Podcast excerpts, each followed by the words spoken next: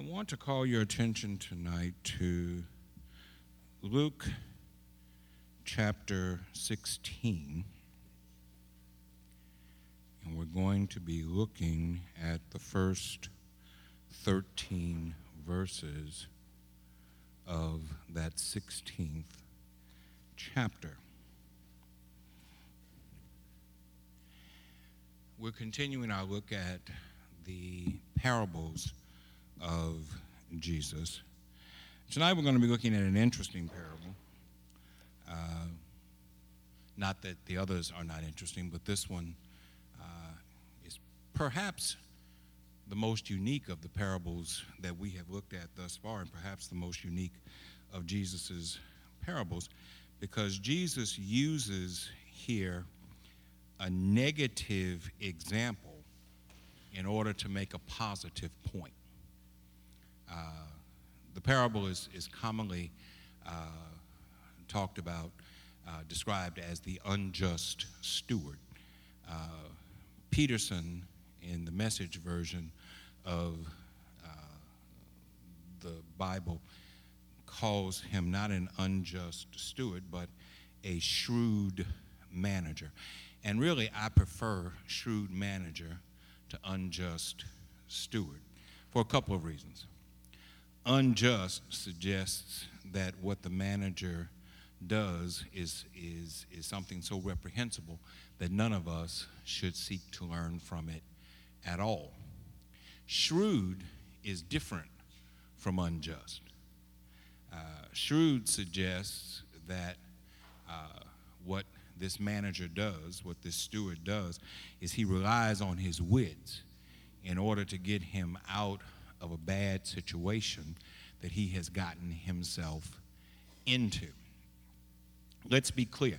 We, we, we have told you before that when we discuss these parables, uh, that there is symbolism involved in them, and quite often, uh, one of the symbols, one of, uh, one of the characters in the parable represents God. There is no God in this parable. There, there is no representation of God in this parable. But there is a representation of us. And essentially, in case you got to get up and go before we're done, if you don't get nothing else, get this. You can learn from the principle even when it's employed in a negative way. And that's essentially what we see here. Jesus uses a negative usage of this person's talent, this person's ability, in order to make a positive point. Let's read the parable. Jesus said to his disciples, There was once a rich man who had a manager. He got reports that the manager had been taking advantage of his position by running up huge personal expenses. So he called him in and said, What's this I hear about you? You're fired, and I want a complete audit of your books. The manager said to himself, What am I going to do? I've lost my job as manager. I'm not strong enough for a laboring job, and I'm too proud to beg.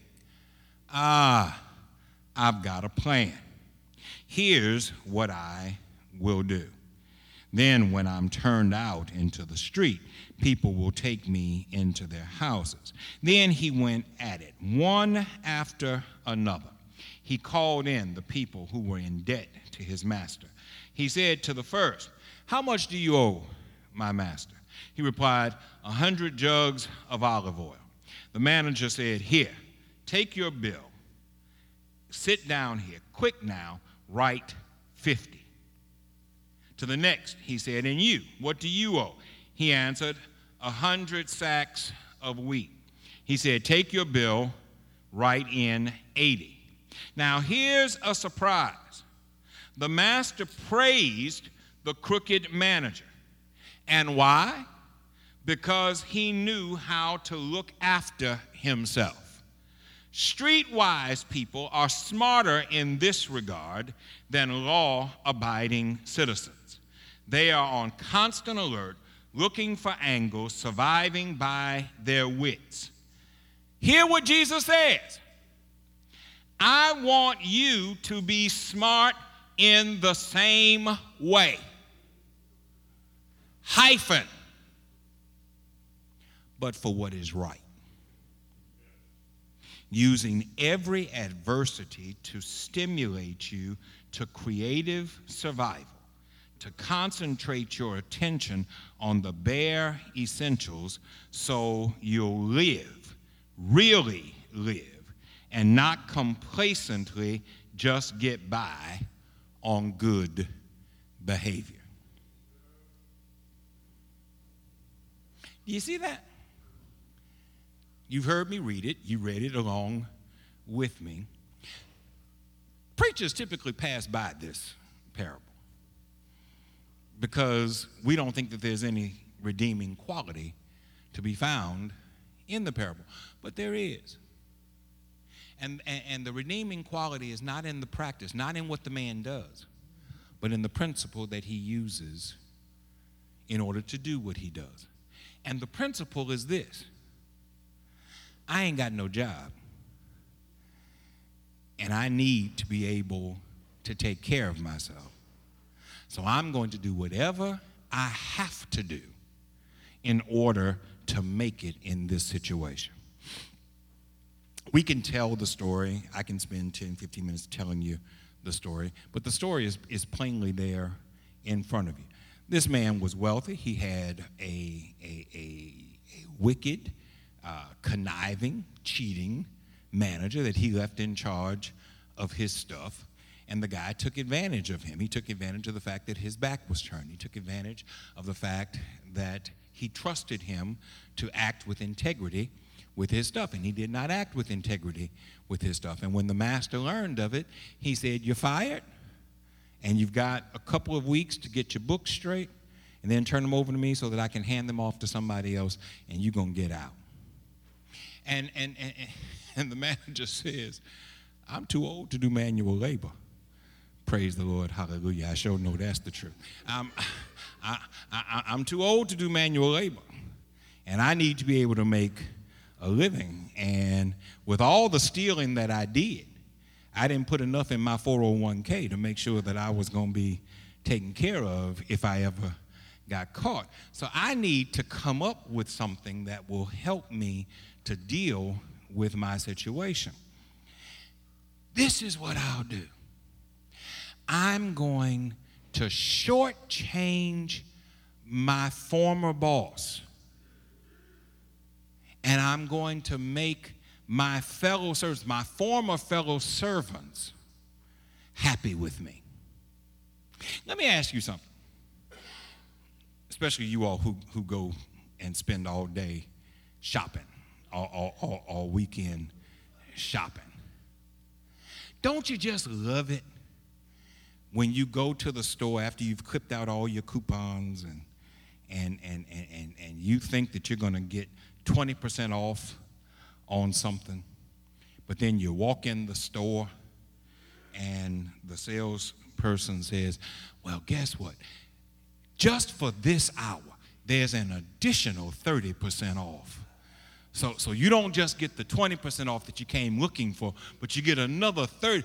And, and y'all go to singing, Praise the Lord. God was looking out for me. Isn't this a wonderful thing? That's essentially what this manager does. This manager looks at the various uh, vendors who were in debt to his former boss and he marks down what they owe. Now, when you do that, somebody has to pay for it. Right? Who's paying for it? The rich man. The rich man is paying for it. He, he, he, he tells the guy, first of all, and, and, and I have to remind you, Jesus tells these stories in order to make a point. I don't know if I'd let the fellow who's been cheating me audit the books and then bring the books to me after he has audited them. I'm not sure that that's a sound business decision. But Jesus does it this way in order to make the point that he's trying to make. And that is when given the opportunity to act with integrity or to continue to use the wits that he has used up to this point in order to deceive his master, what does the manager do? He continues to rely on his wits. He marks down what each of the, the vendors owes his master. The master's going to end up paying for it. But you know who's happy about it? The vendors. If you tell me that I owe you for a hundred of something, and you say that's all right, we, we're going to take 50 of them off, and you only have to pay me for 50 of them. The master ain't going to be happy if he ever finds out. And, and of course, the, the, the servant is, is, is assuming that the master is never going to find out. And there's a part of him that says, even if he does find out, I ain't going to be here no how. And I already lost my job. What more can he do to me? But you know who's going to be happy?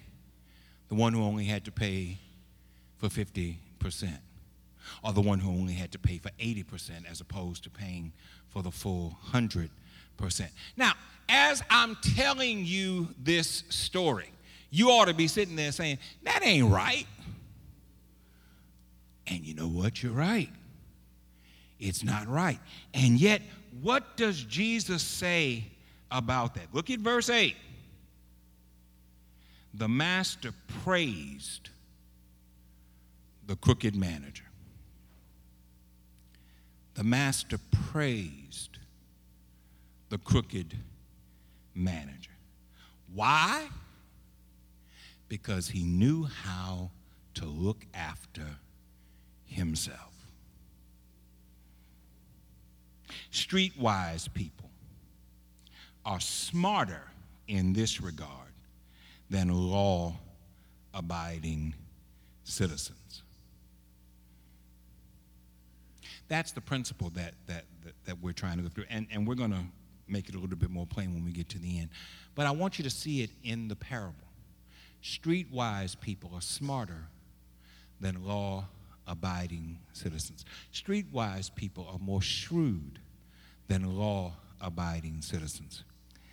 Jesus is drawing a contrast, and the contrast that he's drawing could get lost if, if, if you're not aware of the context in which he's dealing with it.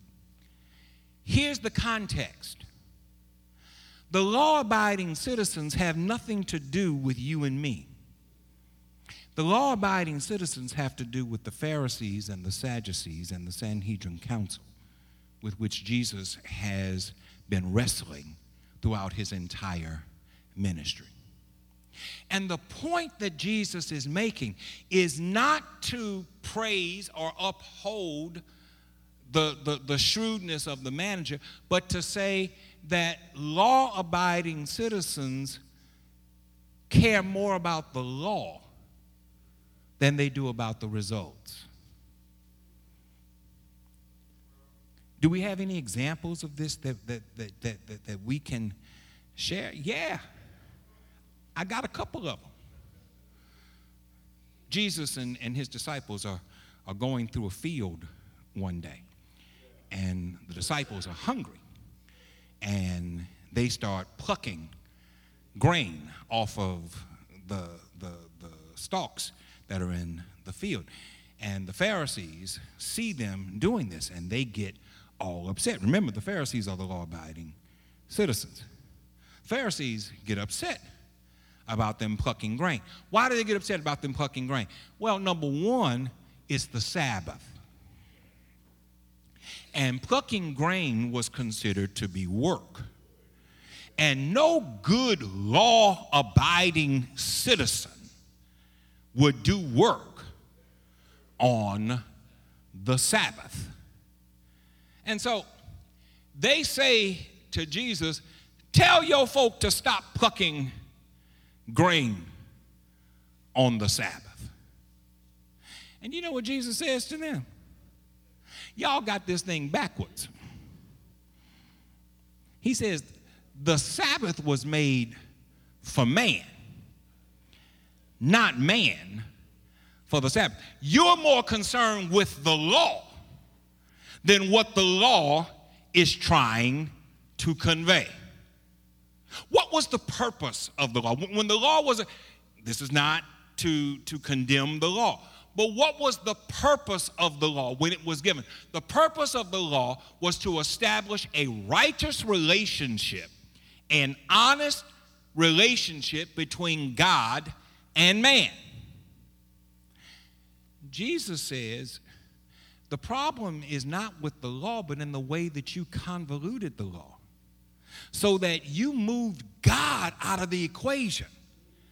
And now it's no longer about the worship and the fellowship with God, but it's about the keeping of the law. Do you know anybody like that? Do you know anybody who's more concerned about the rule than they are about what the rule is, is designed to accomplish? My daddy was like that about certain things. When, when, when, when, when, when he got home, it was around 520 every day. He, he would pull into the driveway. And at 530, he would come outside the house and he would stand in the middle of the driveway and he would yell, Eric Fred Sonny. That's us in order. My brother, me, my sister. He would yell it one time and what that meant was wherever we were, whatever we were doing, had to stop because it was time for dinner. And we were going to eat dinner as a family. Now, let me say this I enjoyed eating dinner as a family. But the point of eating dinner was to get your belly full. The point of eating dinner was not that all of us had to be, we had assigned seats at the table. You, you couldn't sit in somebody else's seat. Daddy sat at the head of the table. My mother sat right next to him. My sister sat right next to her. My brother sat at the foot of the table. And I sat over here on the other side next to the bicycles, because that's where we kept the bicycles in the dining room.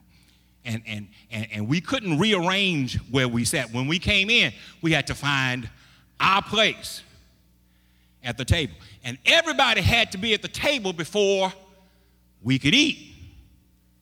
So if one of us was an lollygagging, it became a problem for everybody else at the table. And he'd be talking with my mother, and then he'd, he'd realize we ain't started eating yet. And he'd say, Where's Rick? Because it was always Eric who was late. Where's Rick? And he's coming. We can get started. No, we can't get started. He ain't at the table. So we had to wait for him to show up at the table. Because the rule, I don't know if this is making sense to you or not. It makes perfect sense to me. The rule was we all had to be at the table. We all had to be at the table at the same time. We all, we all had to eat the same thing, which, by the way, was whatever he wanted us to eat. He did the grocery shopping. He brought in the food. And, and, and so we ate what he put. And, and we didn't get to say, I don't like it. No matter whether you like it. You, you, you eat what he put on the table. And whatever you put on your plate, you had to eat it all. And you couldn't get up and nobody else could get up until everything was eaten. There were rules in place. At some point, it dawned on me that the rules were more important than the food. And that, that, that for me became a problem. That the rules were more important than the food. Because the whole idea about eating is to do what? To eat. That ain't hard to figure out. The, the, the whole idea behind eating was to eat. But for him, it was about us being together at the table as a family. Translate, because I can look at your faces, y'all ain't following what I'm saying. The Pharisees were more concerned about them keeping the rules of the Sabbath than they were about what the rules of the Sabbath were intended to do. Jesus never sinned. Everybody in here ought to be able to acknowledge the fact that Jesus never committed a sin. But I can tell you this Jesus did break the law. He broke the law quite a lot. And he broke it on purpose. Jesus would go out of his way to break the law because he recognized that the way that the law was being used was contrary to the way God intended for the law when it was first given. So go back to the story. Jesus says that the master praised the shrewd manager because he used his wits in order to get by in a tough situation. And he makes this commentary. He knew how to look after himself. Streetwise people are smarter in this regard than law abiding citizens. When you see law abiding citizens, you can put in their Pharisees, you can put in their Sadducees, you can put in their Sanhedrin council. Well, then, who are the streetwise people? The streetwise people are supposed to be you, the disciples of Christ. I knew when I picked this parable, this one was going to be different and difficult. The point that Jesus is making is that our job as his disciples is not to get people to follow rules. Our job is to get people to know God. And you're sitting there saying, well, in order to know God, you have to follow the rules. No, you don't. Not if the rules are intended to be obstacles to your knowing who God is. Not if the rules are used in ways otherwise than how they were intended to be used. 30 years ago, the number one tennis player, number one male tennis player in the world was a guy named John McEnroe. Anybody remember John McEnroe? Bad temper, always yelling and screaming on the court. One of the things that people constantly pointed out about John McEnroe is that all of his tennis mechanics were wrong. He didn't serve the way you were classically taught to serve. He didn't approach the net the way you were classically taught to approach the net. If, it, when, when you approach the net, you're supposed to come down the center of the court. And then you're supposed to watch and see which way your opponent hits the ball. And then you're supposed to move left or right, depending upon where they hit the ball. He didn't lob, he didn't volley, he didn't do anything according to the classic rules of tennis. But you know what McEnroe did? He won. He won match after match. Unorthodox tennis pros would probably have thrown him out of their class. He didn't care. You know why he didn't care? Because he won. Because the object of playing tennis is to win. The object of playing tennis is not to stand with your feet at a 45 degree angle against the baseline and to toss the ball and to hit the ball at its highest point. The object is to hit the ball as hard as you can, as fast as you can, so that the opponent can't hit it back. McEnroe didn't care about the rules of tennis. In fact, when it was pointed out to him that pros constantly complained about the way he played tennis, he laughed. And he said, Well, all I'm doing is winning. And winning is good enough for me. Do you understand the point? Some people live for rules. All they care about are rules. Jesus says that the words that came out of the master's mouth is, He cheated me once, and then he cheated me again to get out of the cheat that he did the first time. I don't like the fact that I was cheated, but I admire the fact that he knows how to take care of himself. If I can put it in, in, in our everyday vernacular, he's already cut his drawers with me. It don't matter what I think no more.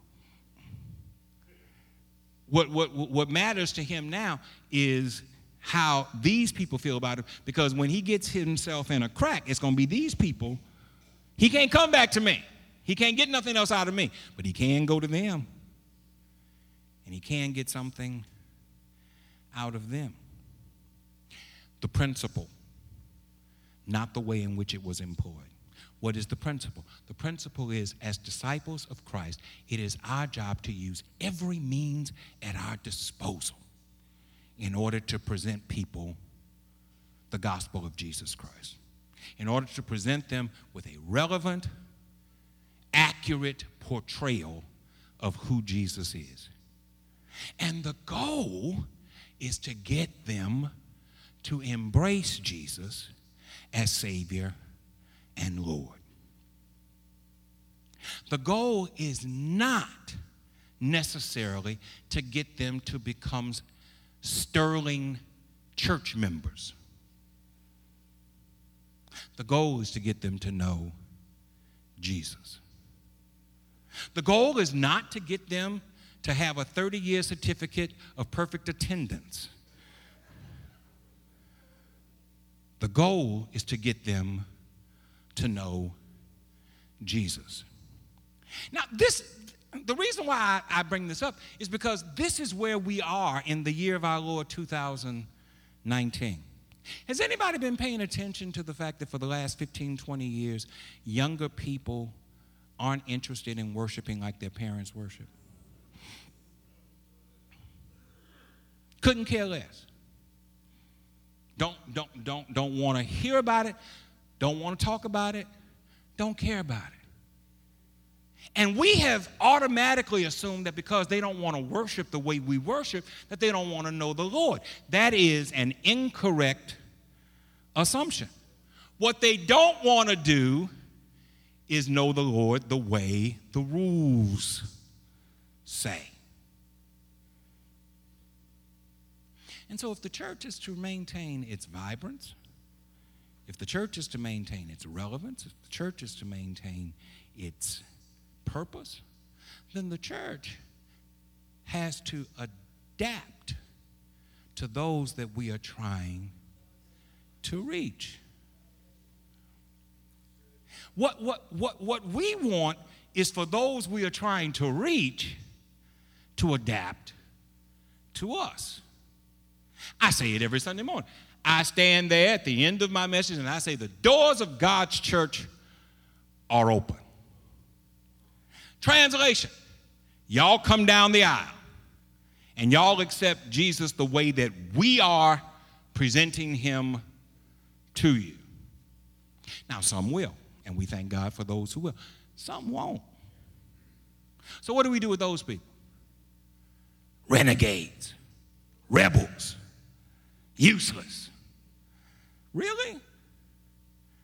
Is that the way we're going to respond. Is that what we're going to do? Are we going to be the law abiding citizen?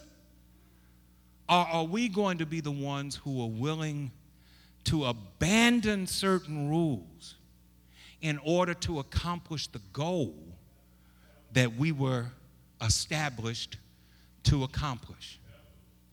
Now, I know for some of you this is, this is problematic because if you can't do it by the rules, then it can't be done. I beg to differ. I just told you McEnroe won championships and didn't follow a single rule of tennis. Bobby Fischer was a chess master, didn't follow any of the rules of chess. Anybody ever play chess? Anybody ever study the way Bobby Fischer played chess? Papers have been written about the unorthodox way that Bobby Fischer approached a chessboard. It's what made him successful. He abandoned the rules. Rules say that musicians have to be able to read music. Really? Really, Jarrell? Rules say that all musicians have to be able to read music. I know some musicians who can't read nothing. But you put you, you let them hear it. You let them hear it twice. And they got it. They don't know a half note, a clef note, a bass note. They don't know none of that. But they know how to play. Are we are we solely interested? I am not suggesting that the rules have no use. I am suggesting that when we make the rules more important than the relationship, then we have misused the rules. Does that make sense to anybody besides me? God is not as concerned about rules as he is about relationship. And I know this because God doesn't approach any of us exactly the same way. And, and, and, and, when God gets in us, gets on us, moves through us, we don't all respond. That's why I can't stand cheerleading preachers. Everybody clap your hands. High five somebody. Shake three people's hands spin around and God doesn't speak to everybody the same way. God causes some folk to shout, and God causes some folk to just fold up their arms and get real quiet. God causes some folk to laugh and causes other folk to cry and causes other folk to do other stuff in between. God does not he does not deal with us and we do not respond to God in a uniform way. Well, if that's true, and I know it is, then why is it that we expect everybody to, to, to that, that, that we reach to follow a uniform way? Can the church become more? Can the church have more variety in how it reaches people? We all love Paul. Sometimes I think we love Paul more than we love Jesus. But Paul said, I must become all things to all people, that thereby I might save some. That's an important statement. Let, let, let's start with the end of the statement that I might save some. It's an acknowledgement we ain't going to reach everybody. But with what I have at my disposal, I must be willing to move outside of my comfort zone. Because me being in my comfort zone is not what's important. Me sharing the gospel with you is what's important. Go back to, to, to my father and my mother when I was a child. My parents treated all three of us exactly the same way. You did what they said do. If you didn't do it, there was a butt whipping coming somewhere down the line. We, we, we were not treated as individuals, even though we were very much different from one another. We were treated like a group. If you have more than one child, you know that your children are different. They respond to different stimuli. They responded to different ways of thinking, they respond to different ways of discipline. They respond to all kinds of different things. So, if that's the case, what value is there in regimenting everybody and trying to make everybody fall into the same category and overlooking the fact that each one of us is different. I can, I can answer, y'all ain't gonna answer it, I'll answer it. There ain't no value in it. You, you, you have to acknowledge that you must become a different person to different people. Because the goal is not to get them to conform to you, the goal is to get them to know Jesus. Part of our problem is that we forget along the way what the goal is. And we think that the goal is to get everybody to do the same thing and to march to my beat. It's not the goal. When, when, when Jimmy Johnson was the head coach of my beloved Dallas Cowboys, we're 2 0, by the way. just, just, thought I'd, just thought I'd let y'all know that. When, when, when, Jimmy Johnson was head coach of my beloved Dallas Cowboys, he did an interview where uh, the reporter asked him about rumors that were coming out of uh, the Cowboys camp that certain players were given liberties that other players were not given. And they asked him, Do you treat star players differently from how you treat the other players on the team? And without hesitation, without missing a beat, he said, You better believe I do. He says, Because star players have a different talent level than these players. Everybody on my team is talented, but some players have more talent than others. And my job as the head coach is to maximize their talent. So some guys have to be in bed at nine o'clock, and some guys can stay out till midnight. And some guys, I don't care. I'm, I'm paraphrasing him. Some guys, I don't care when they come home as long as when they're on the field, they can produce. I must become all things to all people, that thereby I might save some. It's an acknowledgement that we're not all the same. And the goal is salvation. The goal is not regimentation, the goal is salvation. I preached a sermon here six, seven months ago where I talked about the fact that children don't all learn the same way. I've got teachers in here who can attest to that. I've got parents in here who can attest to that. There are different learning styles.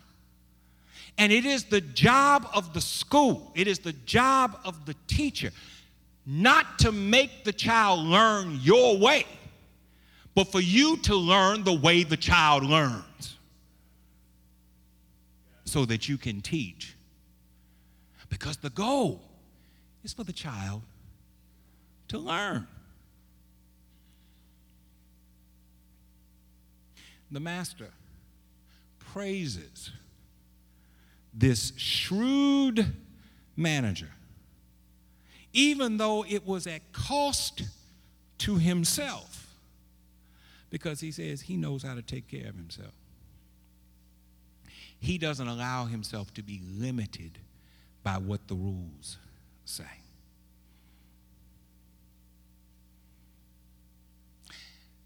The rules of, of the 4th District Missionary Baptist Association said that women couldn't preach. I'm so glad we ain't pay no attention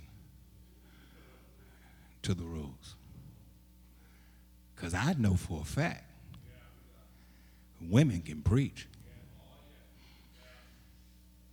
And many of them, most of them, can outpreach the men of the 4th District Missionary Baptist Association. And I ain't backing up off that one bit. The rules said that. The rules said, st- sticking with my, with my contemporary stuff, the rules said that in order to be a part of Baptist State Youth Encampment, that all of the churches had to participate in all of the activities, or else you could not come to the summer session that was being held either at Grambling or at Southern. If you did not participate in all of the regional activities and the monthly activities, then you were disqualified from coming to the summer session. And you know what happened to Baptist State Youth Encampment? It no longer exists. Because you made the rules more important than the relationship. I could go on, but I think I'm making my point. Jesus is teaching his disciples something. Don't allow yourself to be limited by rules when the goal is the relationship.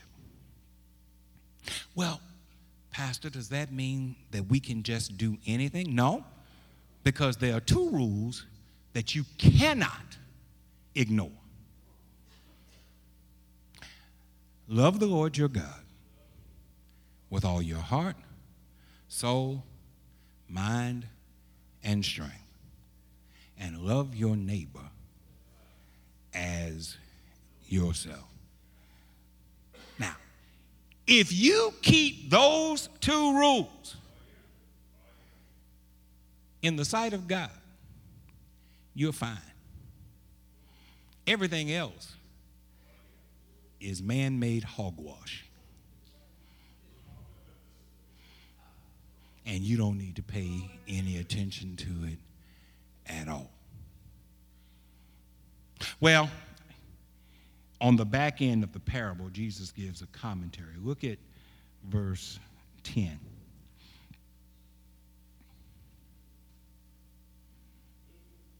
Jesus went on to make these comments. If you're honest in small things, you'll be honest in big things. If you're a crook in small things, you'll be a crook in big things. If you're not honest in small jobs, who will put you in charge of the store? No worker can serve two bosses. He'll either hate the first and love the second, or adore the first and despise the second. You can't serve both God and the bank. Now, because this whole parable revolves around money, we are led to believe that it's a parable about money. It's not a parable about money, it's a parable about principle and recognizing what the principle is. He sticks with the idea of money because that's what he started with. But the principle can be used in other areas beyond money. The point that Jesus is making is you have to decide what's most important. No one can make that decision for you. We, we, we, we said at the noon Bible study where we're studying the life of Samuel that the main point in the early chapters and the early stories of Samuel's life are about fidelity. How faithful are we to who God called us to be? The question in our minds need never be is God faithful to us? It's a given, it's an automatic. God is always faithful to us. The question is are we faithful to God? And here's the point faithfulness does not happen automatically, faithfulness is a choice. And it's a choice that you have to make every day. It's a choice you have to make all day, every day. Because again, quoting from, from, from the noon Bible study. Peter was faithful one minute, and God used him one minute. And Peter lost his fidelity the next. Who do you say that I am? You are the Christ. You are the Son of the living God. That's a faith filled statement. In fact, Jesus says, Flesh and blood did not reveal this to you, but my Father, which is in heaven. The next minute, after Jesus is talking about suffering and, and crucifixion and death, St. Peter yanks Jesus off to the side. Says it ain't gonna happen. I don't know why you telling them that. You need to leave that alone. I got other examples of Peter. In the upper room, Peter says, Lord, I'll die with you. You ain't got to worry. I don't know what the others are going to do. But anything that happens to you, it's got to happen to me first because I'm going to be there. I'm going to die with you. But when rubber met road,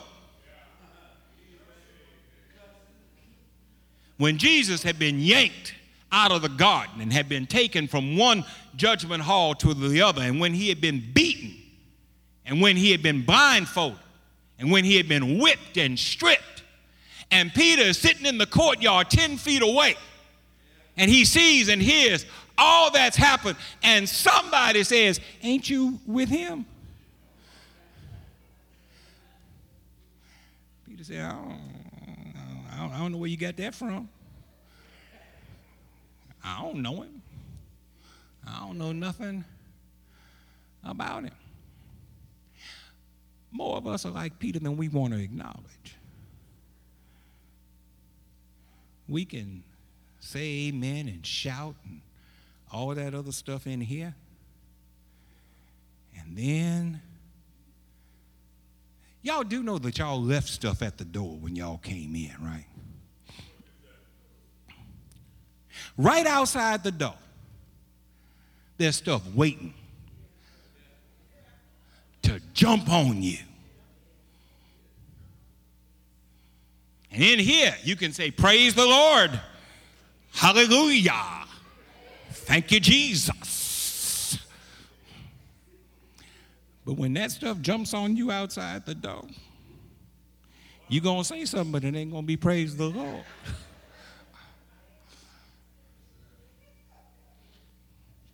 A lot of us are more like Peter than, than, than, than we want to acknowledge. The question is never God's faithfulness to us, God's fidelity to us. The question is, are we faithful to God? And Jesus says, there is a, a, a, a, little criteria that you can use that'll help you with that.